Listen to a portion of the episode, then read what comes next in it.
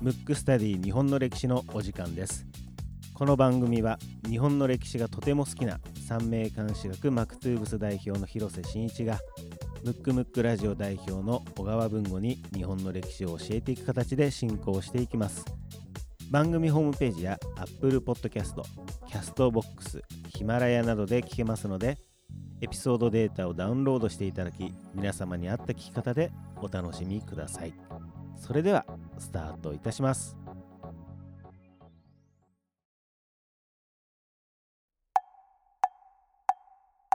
むくむくラジオだべ。むくむくラジオだべ。むくむくラジオだべ。はい、えー、第5回。第5回。ムックスタディ、はい。日本の歴史でございますけども、は今回は、えー幕末の京都での動きパート1ワン。でございます。一応ねあの前回4回でいい言ったんですけど、はい、まあちょっと物の見方がねどっちがいいもの悪者みたくなっちゃうんですけど、はいあの当時としては幕府が正当な政府で、はい。それ以外はそれを倒すから今でいうテロリスト側なるんですけど、えー、と今の解釈はまた違いますけどね。その動きをちょっと言っていこうと思うんですけど、お願いいたします。えー、とまずなぜ京都かっていう話なんですけど、うんうん。えー、と武士社会っていうのは基本的にあの儒教っていうのが儒教とか朱子学っていう要するに上のものを敬いなさいみたいなね。そういうとこがあって。で日本ってちょっと特殊なので他の国であると一番上を倒して自分がう一番上に立つのが一般的なんですけど、はい。なぜか日本は天皇はそのままに残しながら天皇から権力を譲り受けるっていう形であの政権を取るっていうそういう形を取ってたんで徳川幕府も将軍であるけどじゃあ将軍を任命したのは天皇になるっていう感じなんで自分で自分が王様になるんじゃなくて一応天皇からあなた将軍としてあの全体を見てくださいよっていう風なことになってるんですよ。でそこに目をつけた人がいてとなると将軍より天皇の方が偉いんじゃないかと。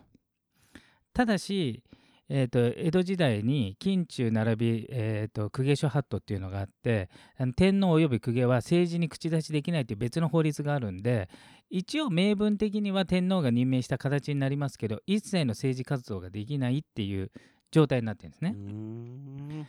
た時に将軍の力がこう弱まっていった時に弱いっつってもまだ全然強いんですけど京都を抑えて天皇から、えー、と要するに天皇自らが政権を取ってで天皇自らって言いながらまた同じことやるんですよ。うん天皇から自分たちにやりなさいって言わせて、うんうん自分たちが天下を取るっていう風にするから京都で天皇の奪い合いというかこっちサイドに来いよの取り合いをしようとうんなるわけですよ。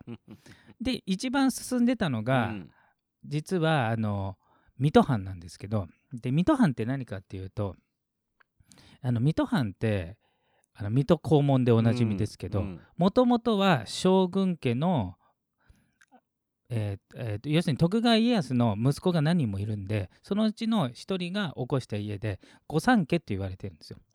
御三家って聞いたことある？聞いたことありますよ。大体なんか 3, 三人組出てくると御三家っていうねね今の時代でも。うん要するに天もともとの天皇家に跡取りがいない場合はその御三家の中から跡取りを選ぶっていう、まあ、天皇あじゃあ将軍家のサポート家みたいな感じなんですよ。ででさらにもう一個さらにその御三家もあんまり男の子が生まれにくくなったんで御三教っていうのが、今日うん、御三教。っていうのができてそれをまとめて徳川の親戚なんで審判って言われてたんですけど、うん。で徳川家康はすごいあの統治能力を持ってたんで幕府を作る時に歴代のせ長期政権をお取ろうとして取れなかった幕府とかいろんなものを研究してたんであの絶対に組織が長持ちさせるようにっていうことで身内の介入を受けると必ず骨肉の争いしてうん。内部崩壊するっていうのを知ってたんで、えー、と将軍家以外の審判と呼ばれてる人たちは待遇的にはいい待遇するけど政治には参加できないっていうルールを作った。うん、だから御三家って格式は高いしレベル高いけど政治介入はできないっていう状態で。でその時にななぜかこれ将軍家と近いのに、まあ、うん。政治参加できなかったっていうのもあるけど水戸藩か尊王攘夷っていう言い出したんですよ。もともともともとうんうん。で尊王攘夷って何かっていうとうん。尊王っていうのは天皇を敬うっていうことは将軍じゃないよっていうのがちょっと言外に含まれてるんですよ。うん。天皇の方を敬うと。で上位だからあの外国人を排斥すると。いう思想なんですよ。尊皇上位。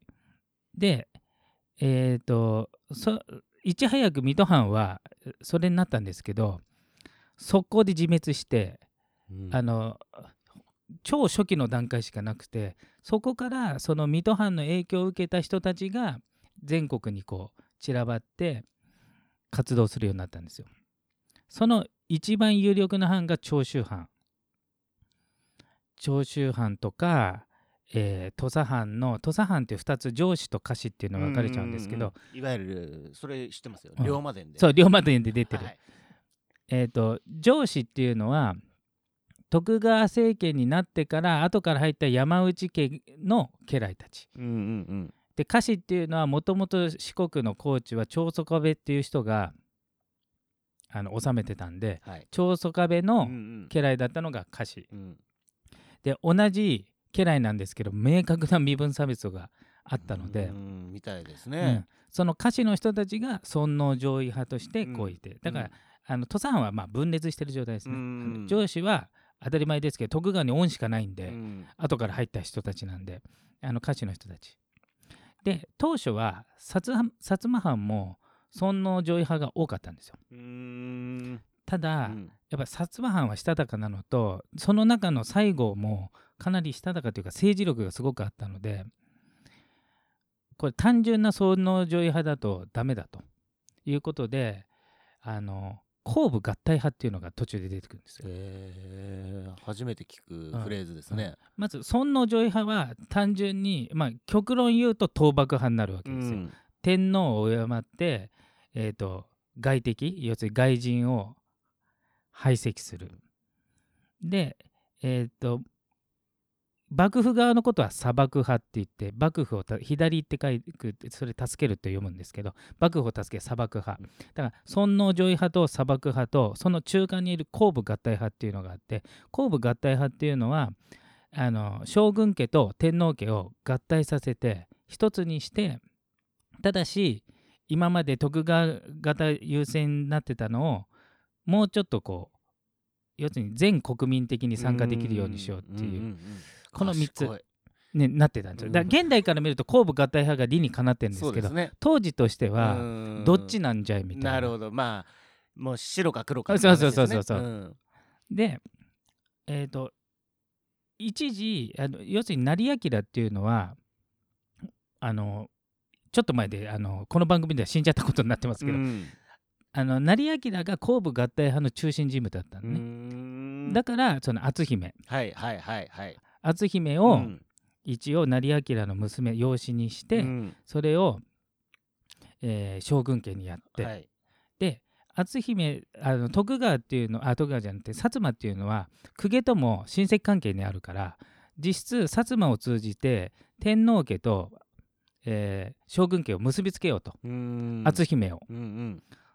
であの働きかけてそそれのもっとすごいのを働きかけて当時の天皇の孝明天皇孝明天皇のい妹の和宮を天皇の妹を将軍の嫁にしようということでもう親戚にしちゃったら、うん。将軍あのなんていうの？将軍を倒そうって言ってるやつがあの天皇を担ごうとしたらでも天皇の義理の弟になるから、うんうんうんこう倒せないんじゃないかっていうことでうん。考え出されたりはうんしてたんですよ。まあまさにその時代の 考え方ですよね。そうそうそう、ん。でただその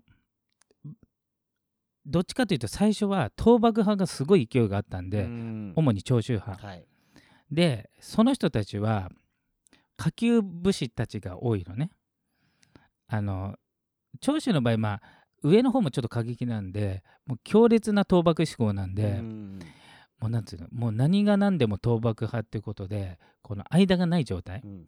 で、まあ、京都で暴れまくっててあと公家の中の若い急進派の公家って言われるんですけどそれも倒幕派。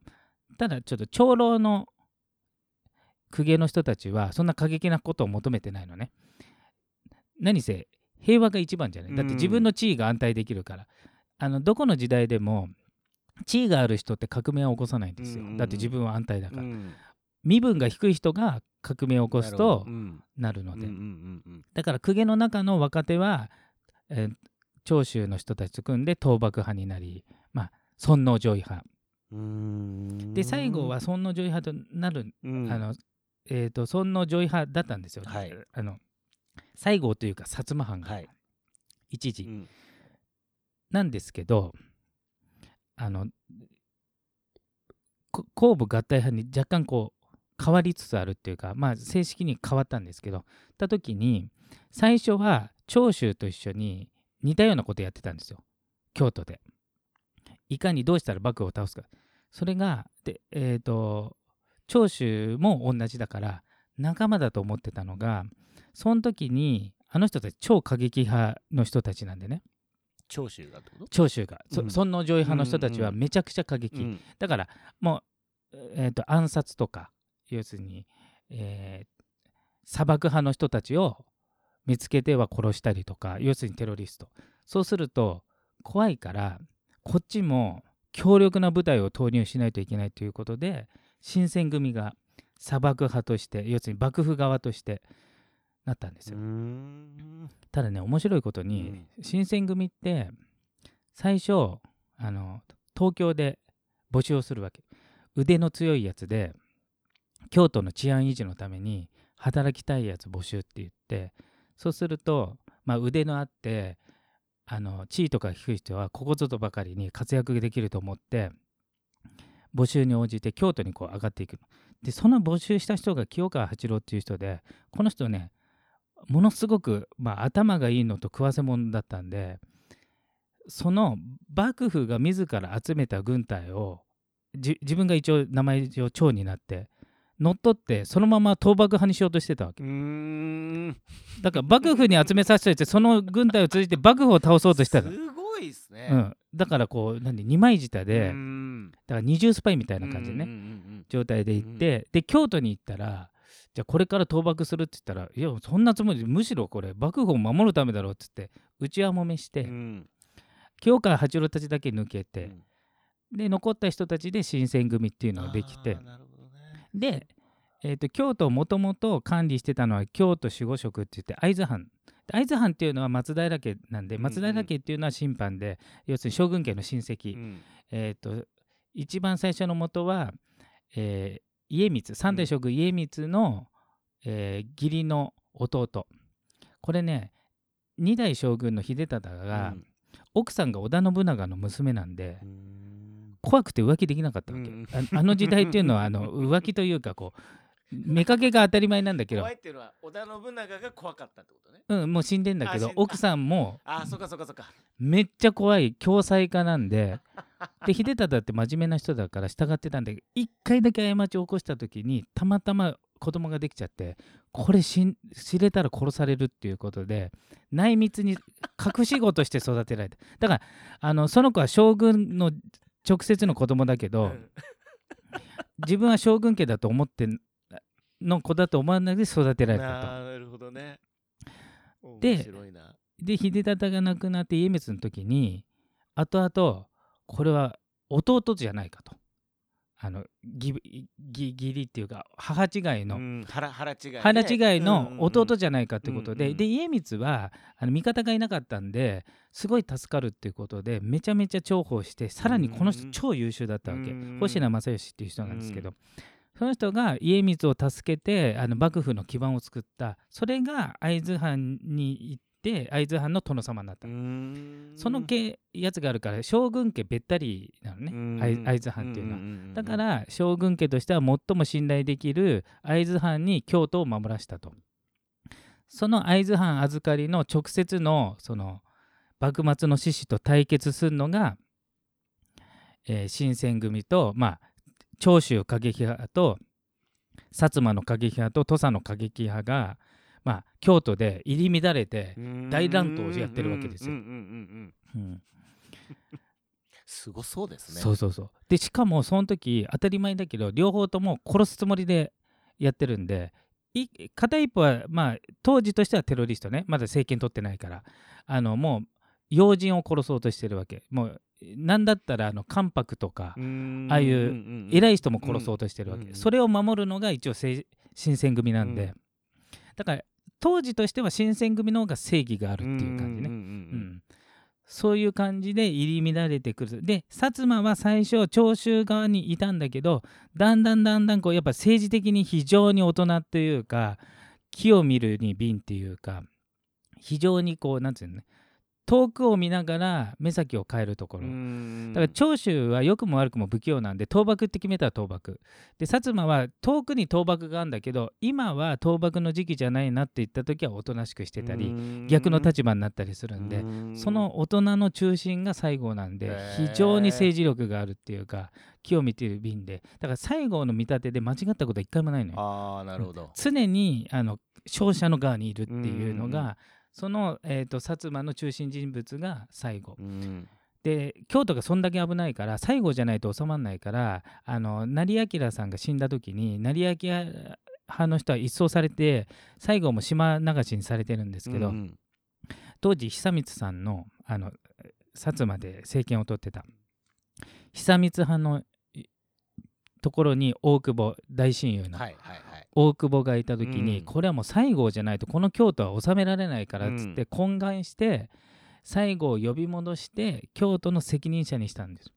うん、でそっからその幕府と長州の間のあの西郷を率いる薩摩藩が非常に微妙な動きをして政権を奪取していくっていう話なんですけどそこから次回ですね。そう。ですね。えー、そういうその時の長州は、だからあれですよね。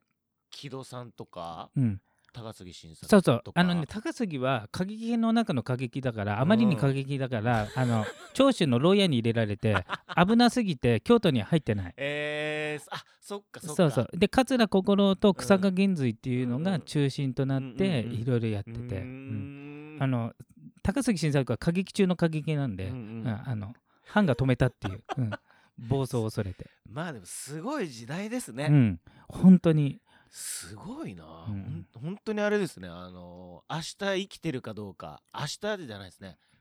何分後かに、ね、生きてるかどうかわからないっていう状況ですよね、うん、そう。だって今真剣持って振り回してる時代なんで、ね。うん、はあ、すごいな、うん、という、えー、幕末京都での動きパート。1 1ということで、はい、まあ、次回はね、えー、ちょっと具体的にパート2を、はい、はい、進めていきたいなと思います。はい。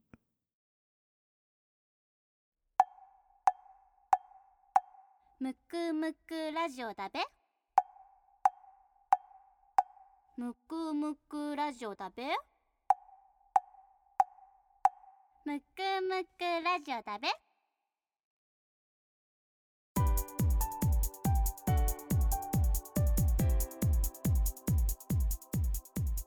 エンディングです。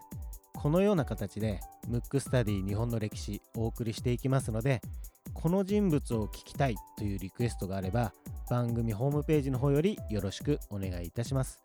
また聞き方ですけども Apple Podcast、Castbox、ヒマラヤ番組ホームページこちらの方で聞くことができます。